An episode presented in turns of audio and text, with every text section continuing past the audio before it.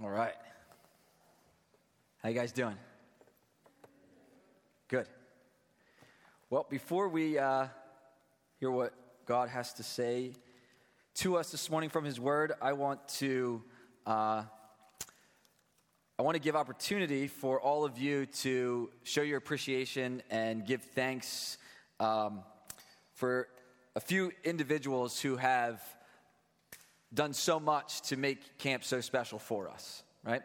Um, these people have served us and loved us out of the love that we've been singing about that comes through Jesus. And there is a gratitude in their hearts that they want to live their lives in a way to serve and love others. And, and that's, that's how camp happens and all the levels that it happens. Um, so, uh, Mr. Steve and Miss Chris put a ton of work into it to serve us so well.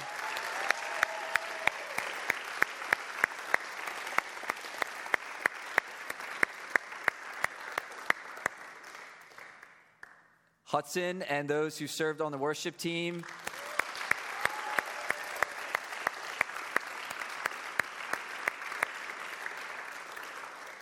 Mr. Bucky, making sure everyone can hear.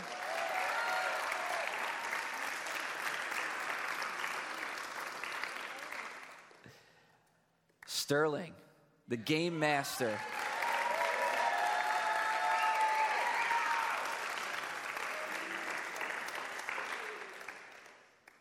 He spends all of his time thinking up those games because he cares about you guys so much. Yeah. So it's a testimony to that.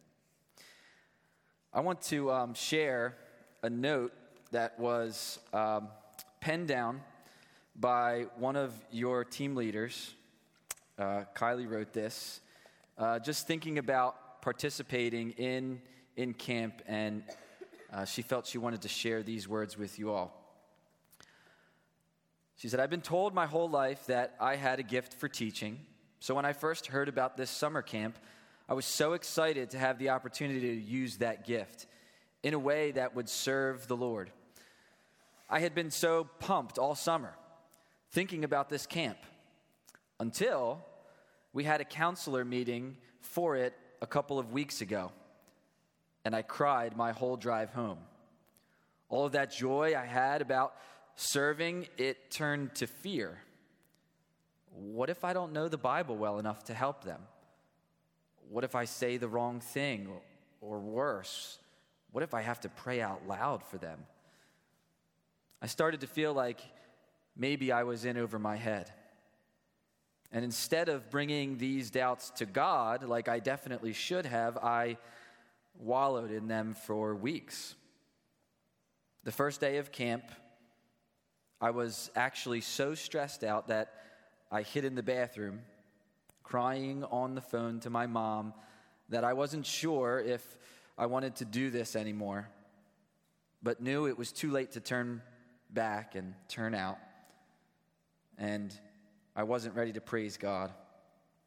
This past year, I've been working a lot to grow closer to God, but no, no growth is linear. And this past month, I had really fallen off with being consistent in praying and reading my Bible. The truth is, it didn't matter if I felt prepared or wanted to do this camp. God knew I needed it. I needed to be reminded of his love. And most importantly, I needed to be reminded of the joy his love brings to those who trust in him. Watching everyone filled with so much joy during worship and hearing all of you talk throughout the day and in small groups has been so inspiring to me. While you're all younger than me, I can confidently say that you have all become models for me of faith. Our job as counselors this week was to help you deepen your relationships with God. And while I can only hope that I was able to help be that and do that for you, I can say for a fact that you guys have all helped to relight that spark in me. You guys are absolutely incredible. Thank you. Kylie.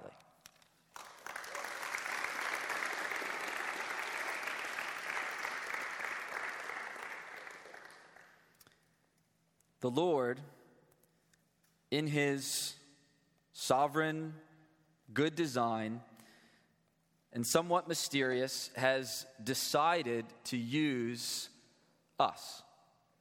To use us for His purposes, to use us even in our weaknesses and when we feel insufficient, to use us. I'm going to invite you to open your Bibles to the letter of 1 Peter. So if you start from the back, you only have to flip a few pages to find it.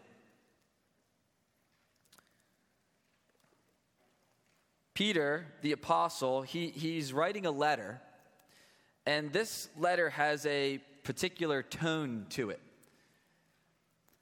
He's writing to what he calls at the very beginning of the letter elect exiles. It's a letter that he writes to those who have been set free by the truth of the gospel. The good news that Jesus has been the substitute for sinners to rescue them from their sin. But there's a real question that comes with that. Why does God save individuals set them free from their sin, and destine them for heaven, and leave them here. God sets people free from the punishment of sin in hell to the glorious reality of eternity with ever for him and with him and and then he leaves us here and so peter writes this letter with that tone hey, you who have been set free and are not yet home, I have words to encourage you because you've been left for a purpose. Turn your attention to chapter 2, verse 9. These words here capture the purpose for why those who have been set free are not yet at home. He says these words starting in verse 9 of chapter 2. But you are a chosen race, a royal priesthood, a holy nation, a people for his own possession, that you may proclaim the excellencies of Him who called you out of darkness into His marvelous light. Once you were not a people, but now you are God's people. Once you had not received mercy, but now you have received mercy. Beloved, I urge you as sojourners and exiles to abstain from the passions of the flesh, which wage war against your soul. Keep your conduct among the Gentiles honorable, so that when they speak against you as evildoers, they may see your good deeds and glorify God on the day of visitation. On August 5th, 2010, a large section of a mountain in the Chilean desert shifted and collapsed over a mine. This shift of the mountain and subsequent collapse ended up trapping 33 miners, 2,300 feet below the surface. These men were trapped in darkness, enslaved to the depths of the earth. The world above would not hear any sign of life for 17 days when their efforts in searching for this group of men allowed them to, to draw a note to the surface. And the note said that all 33 men were still alive. Upon receiving this note, plans were then made. People were called in. Engineers from all over the world began to arrive in Chile to construct the plan. People with know how. How do we get these men out of the earth, out of the darkness? On October 12th, after spending 63 days in the humid darkness, the first miner was brought to the surface. Over the next hours, these rescue efforts brought all 33 men out alive. 63 days in the depths, all 33 brought up alive. These men were miraculously rescued out of the darkness. They are now known worldwide. It was all over the news of this rescue that had happened. They, they became known around the world as the 33.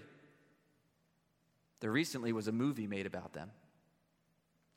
In the days and years that followed, these men would then tell their story again and again about being miraculously rescued, about being set free from the darkness. These men are forever marked by that experience, forever changed by what had happened to them.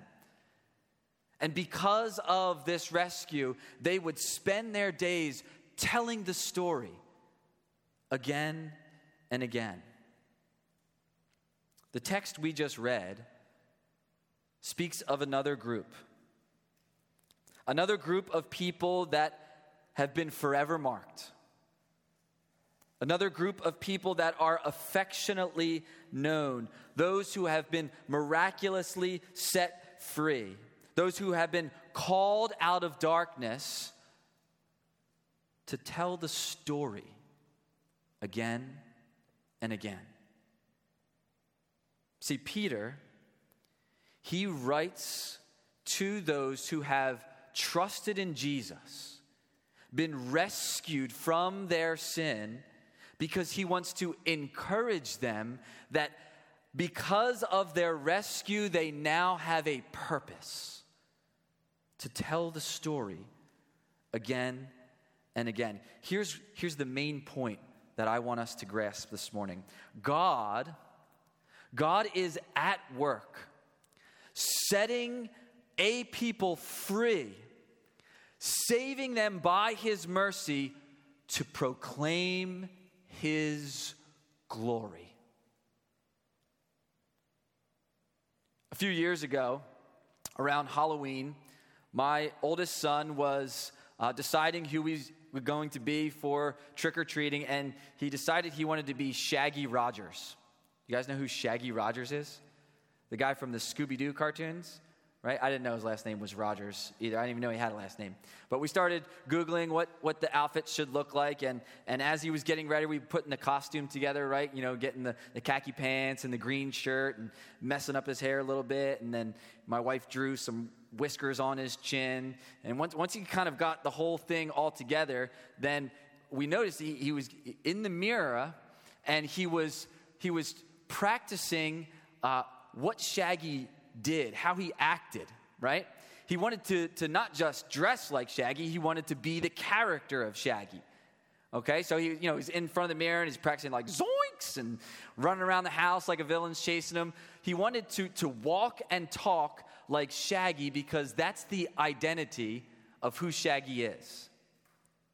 See, when we, when we grasp what God has done for those he's set free, he's set them free and given them an identity, changed their their lives, not, not just in something they believe, but in who they are. And in that identity, there's a way to walk and talk, to be. That's, that's so much of what our Bibles are about, is how we are to walk and talk in the identity of those who have been set free in trusting in Jesus.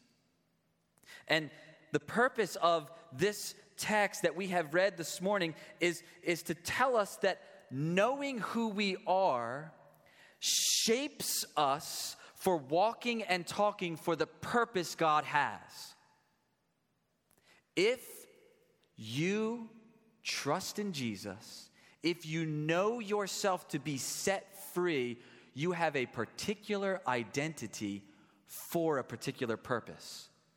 Does that make sense? You're set free to be, to walk and talk for God's mission. Here's the mission of God. Well, God's on a mission. He is on a mission to rescue people for his glory. Now, that's a real church word, isn't it? Glory. What does that mean? What does the word glory mean? We use that word a bunch. Sometimes we need help kind of thinking about okay, what does that word actually mean? Glory, glory means fame. It means awesomeness. It means all attention. It means it means the one that all things should be drawn to, to look in awe of. The glory of God. God is on this mission of, of gathering, of rescuing a people out of darkness and leaving them here that they may be used for his mission of bringing all things to see he is awesome, marvelous, wonderful, all glorious.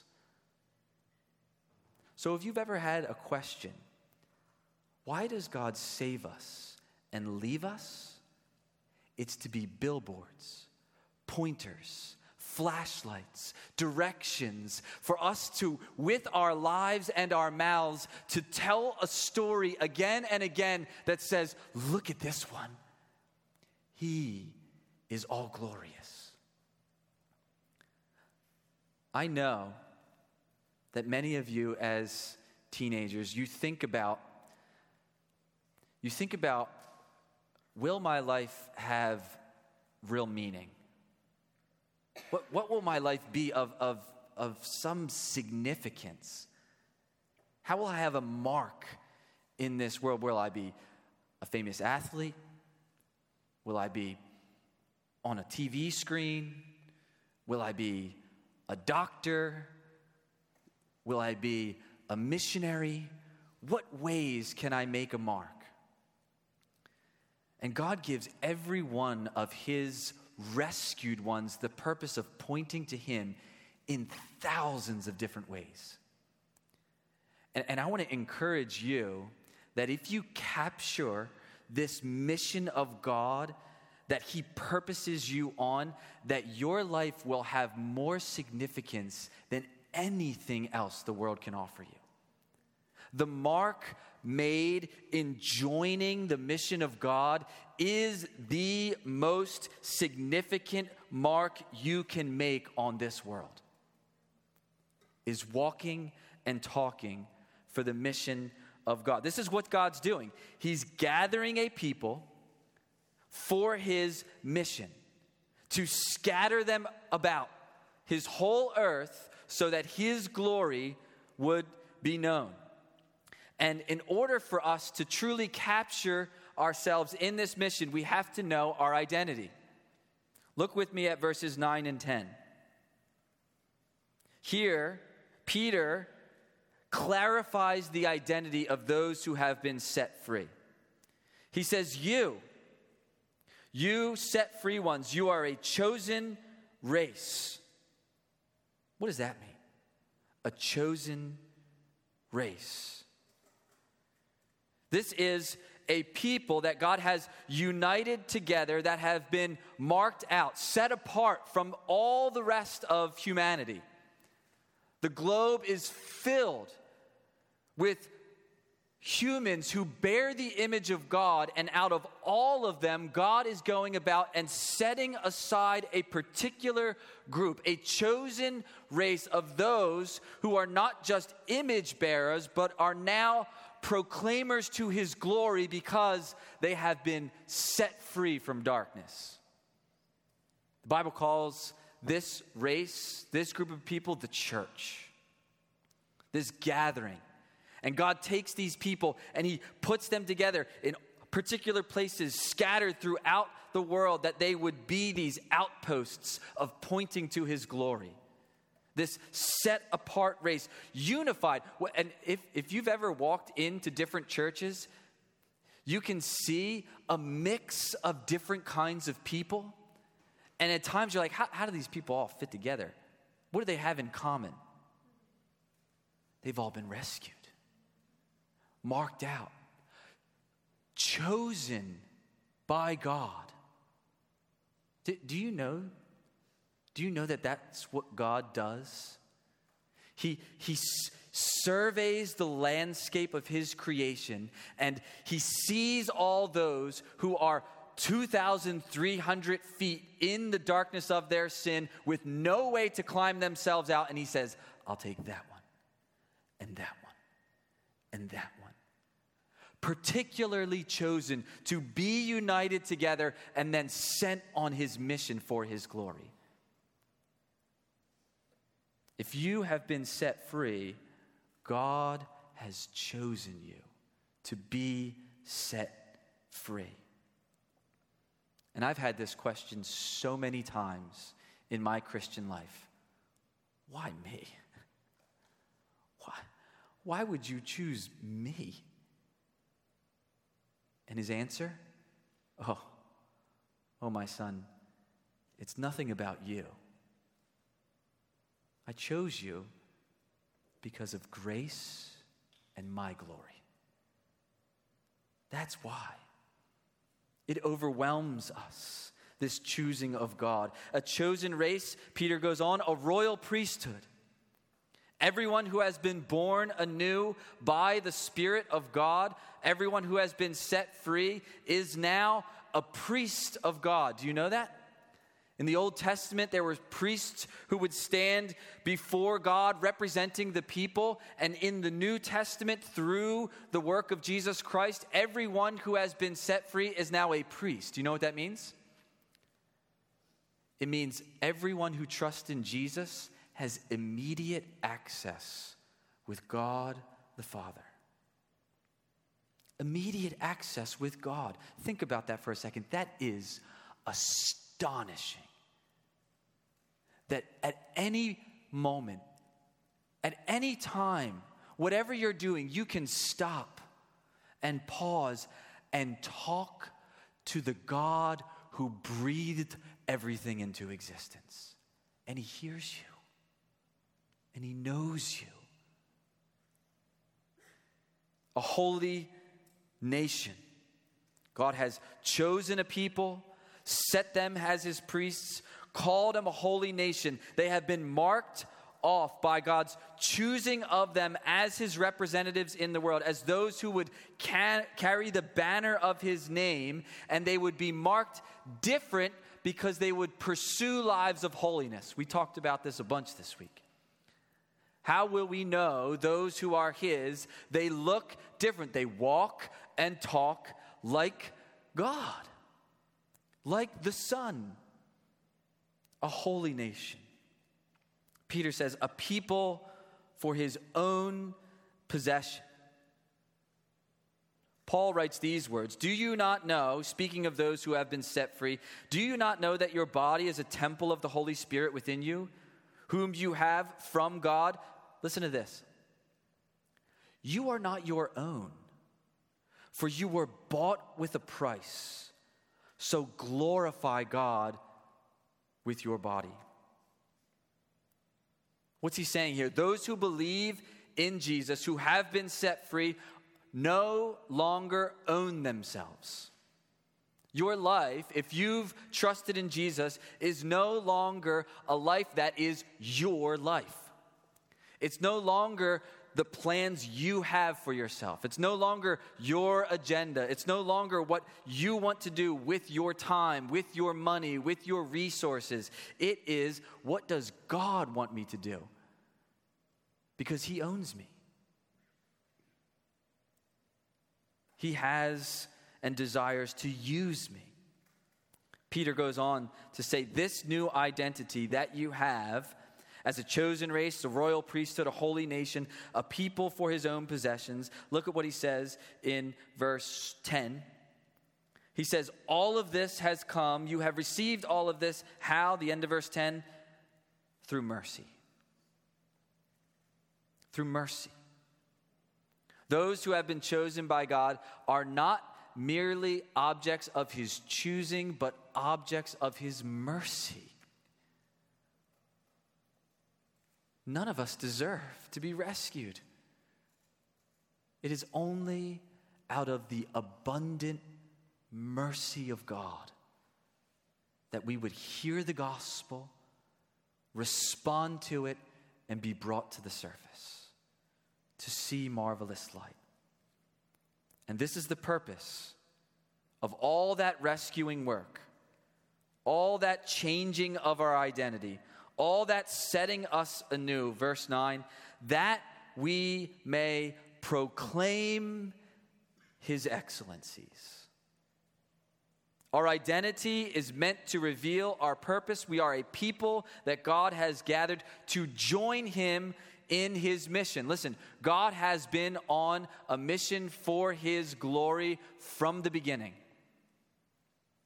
And the promise of the accomplishment of that mission, that God will have all of his glory, is certain. It does not depend on you.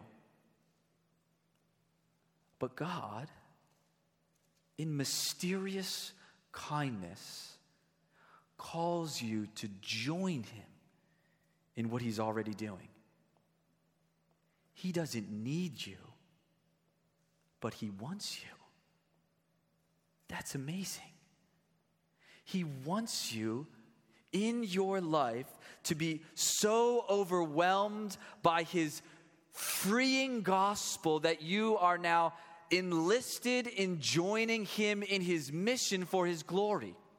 There is no higher purpose for your life than to join God in His mission for His glory you can do nothing of greater significance with your life. God calls you to join him. We are chosen to be proclaimers. Listen to these words from Pastor John Piper. He says, In other words, he has given us our identity in order that his identity might be proclaimed through us. God made us who we are so we could make known who He is. Our identity is for the sake of making known His identity. The meaning of our identity is that the excellency of God may be seen in us. Have you ever been somewhere where the scenery just stunned you? It just set you there in awe. Maybe it was a sunset over the water. Maybe it was a mountain, the Grand Canyon, something that, that made you just go, wow. And maybe in God's kindness, you connected that and go, God's just amazing. God wants to do that same thing through you. He wants to make you sunsets and mountaintops and grand canyons of His excellency by how you walk and talk for Him and about Him. That God would use you to stun others because of Him and what he has done to rescue you, to make you a proclaimer for his purpose. To make much of Jesus, to tell and point and reflect. This is how we proclaim. So there's, there's ways we do this, right? We need to talk and walk. So, what does it actually look like practically then for you, teens, to, to be those set free to proclaim the excellencies of Him who called you? How do you actually do that? Well, you have to talk about it, right? You have to, you have to tell of the rescue. You have to tell others about who Jesus is and what he has done. And listen, this doesn't need to be uh, the most well crafted thing that you can do. It doesn't need to be uh, another book in the Bible in its beauty and wonder. All you need to do is say, This is what Jesus did for me. This is how I was, how I saw him, and how I am now. He's changed me. And God takes feeble efforts that we might have and he makes beautiful sunsets out of it. So we have to be talking about it, telling others about it. And, and each time we get around those who don't know Jesus, we don't, we don't have to say, let me tell you Genesis to Revelation, right? It can just be one thing. It can just be, how was your weekend? What did you do this weekend? Oh, well, part of my weekend, I, I, went to church and, and I learned, learned some really helpful things in the Bible. And, and we got to sing about Jesus. And, and man, it was just, it was really just helpful for me. God will use that. That is a proclamation of excellency in that small moment, and God will multiply that. Be prayerful about these things. Ask God to help you in being a proclaimer. He loves to answer those prayers. It's simply telling people about the ways you find Jesus beautiful, the way you think he's awesome. And Peter goes on to say it's not just how we talk about him, but how our lives are different. It's the walking as well. Look at verses 11 and 12. He says, Beloved, I urge you as sojourners and exiles, that's those who have been set free and left here, to abstain from the passions of the flesh. No longer live for yourself, live for him who set you free. And we already studied this this week. Those things seek to wage war against your soul. Look, Peter doesn't use light language here. He's talking about fighting those former passions like it's a war, because it is for your soul. Fight those things. Keep your conduct among the Gentiles, those are just outsiders from the people of God. Keep your conduct among them honorable, so that when they speak against you, they may see your good deeds. Peter says, Don't live like the rest of the world, live like the one who saved you. And others will notice. And the Bible is really honest, right? Because what's one of the things that keeps us from walking and talking like Jesus the most? It's fear, isn't it? It's what other people will think of us. Like, I know, Pastor Dan, you said, hey, you should just tell people, like, I went to church and I really enjoyed it. And, but you know what comes right after that thought? Ooh, what if they think I'm just some weirdo? What if they make fun of me? What if they laugh at me? You know, the Bible, the Bible doesn't say, oh no, don't worry, they won't. The Bible says, they might. Actually, they probably will. And that fear can keep us from our purpose. And that fear can keep us from real joy. We get temporary satisfaction in being like, oh, I avoided, I avoided getting laughed at. But what God calls us to is much deeper than that temporary comfort. And God promises, don't worry, verse 12, Keep your conduct honorable. Tell them you enjoyed church over the weekend. Tell them you enjoyed reading your Bible. Tell them Jesus is awesome. Don't worry, they will speak evil against you, but God will have his glory. And God does this amazing thing. In his mission for his glory to be known, he has set everything up so that as we pursue that mission of his glory, the byproduct is lasting joy in our lives. He's so kind. He could have made it all about his glory, and you know what? It's really going to be hard for you and not fun at all. But in his kindness, he says, if you pursue my glory, you actually will get the maximum amount of joy that there is. That the pursuit of making much of me is the same pursuit of the most happy life you can have. Wraps them together and gives them to the set free ones for their mission and purpose. What a kindness of God. What a wonder of his work. That as we pursue these things we've talked about this week, we keep mentioning satisfaction and joy because they go together with the glory of God. And notice what Peter says here. This is a phrase we kind of miss in verse 12. Keep your conduct among the Gentiles honorable. The requirement for our walking and talking in the mission of God is that some of our life has to be with those who don't believe it. That can be hard for us sometimes, right? Growing up in the church, maybe going to, maybe we're homeschooled, maybe we go to a Christian school, and, and we feel like, man, I'm around other believers a lot, and that's a wonderful thing. But God will, in your lives, give you opportunities to be around those who know nothing of the things that we're singing about. And God puts you there not to self protect yourself, He puts you there because He wants His glory. And there are those who don't know what that is and therefore they don't know what real joy is. And God is using you, putting you on that soccer team, in that choir, in that group of friends, with that hangout, on those different things, so that you can walk and talk for His glory, for your joy, that they might join. God wants to use you, He wants to send you on this mission.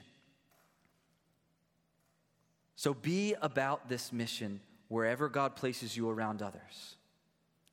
And in order for us to do this mission, in order for us to travel on this journey, we need fuel, just like filling up a car to go, right?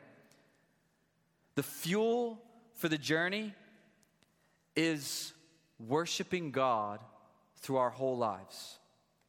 See, we're people with this new identity, with this God given purpose, to be about His glory. And the way that we fuel ourselves for that mission is to look again and again at His glory, to remind ourselves again and again of who He is and what He has done for us, to see again and again the excellencies. And the more that we drink from this fountain, the more that we watch the wonders of God, the more we get filled with it, and it will spill out of us.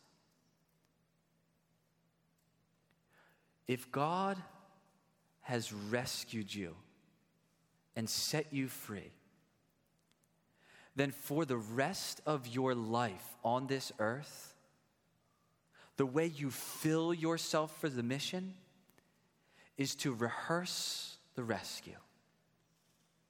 To wake up in the morning and to take a moment and go, I don't know why you did it.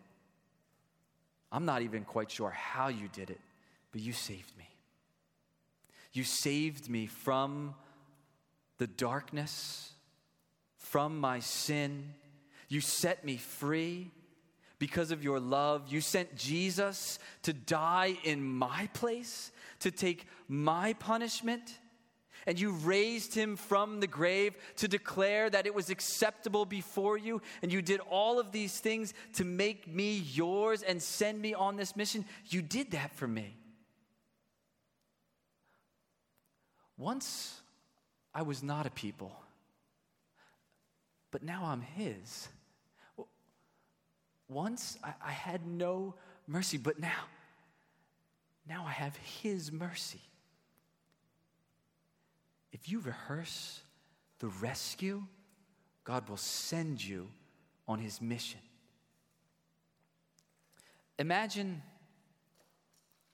imagine that someone you know. No, I want you to imagine specifically someone in your life who you might be pretty close to, and they don't know Jesus as their Savior. They don't know what it means to be set free. They don't know about the mercy of God and His grace and His love. And they're close to you. Do, you. do you have that person in mind? Now, I want you to think about that person 2,300 feet below the Earth's surface.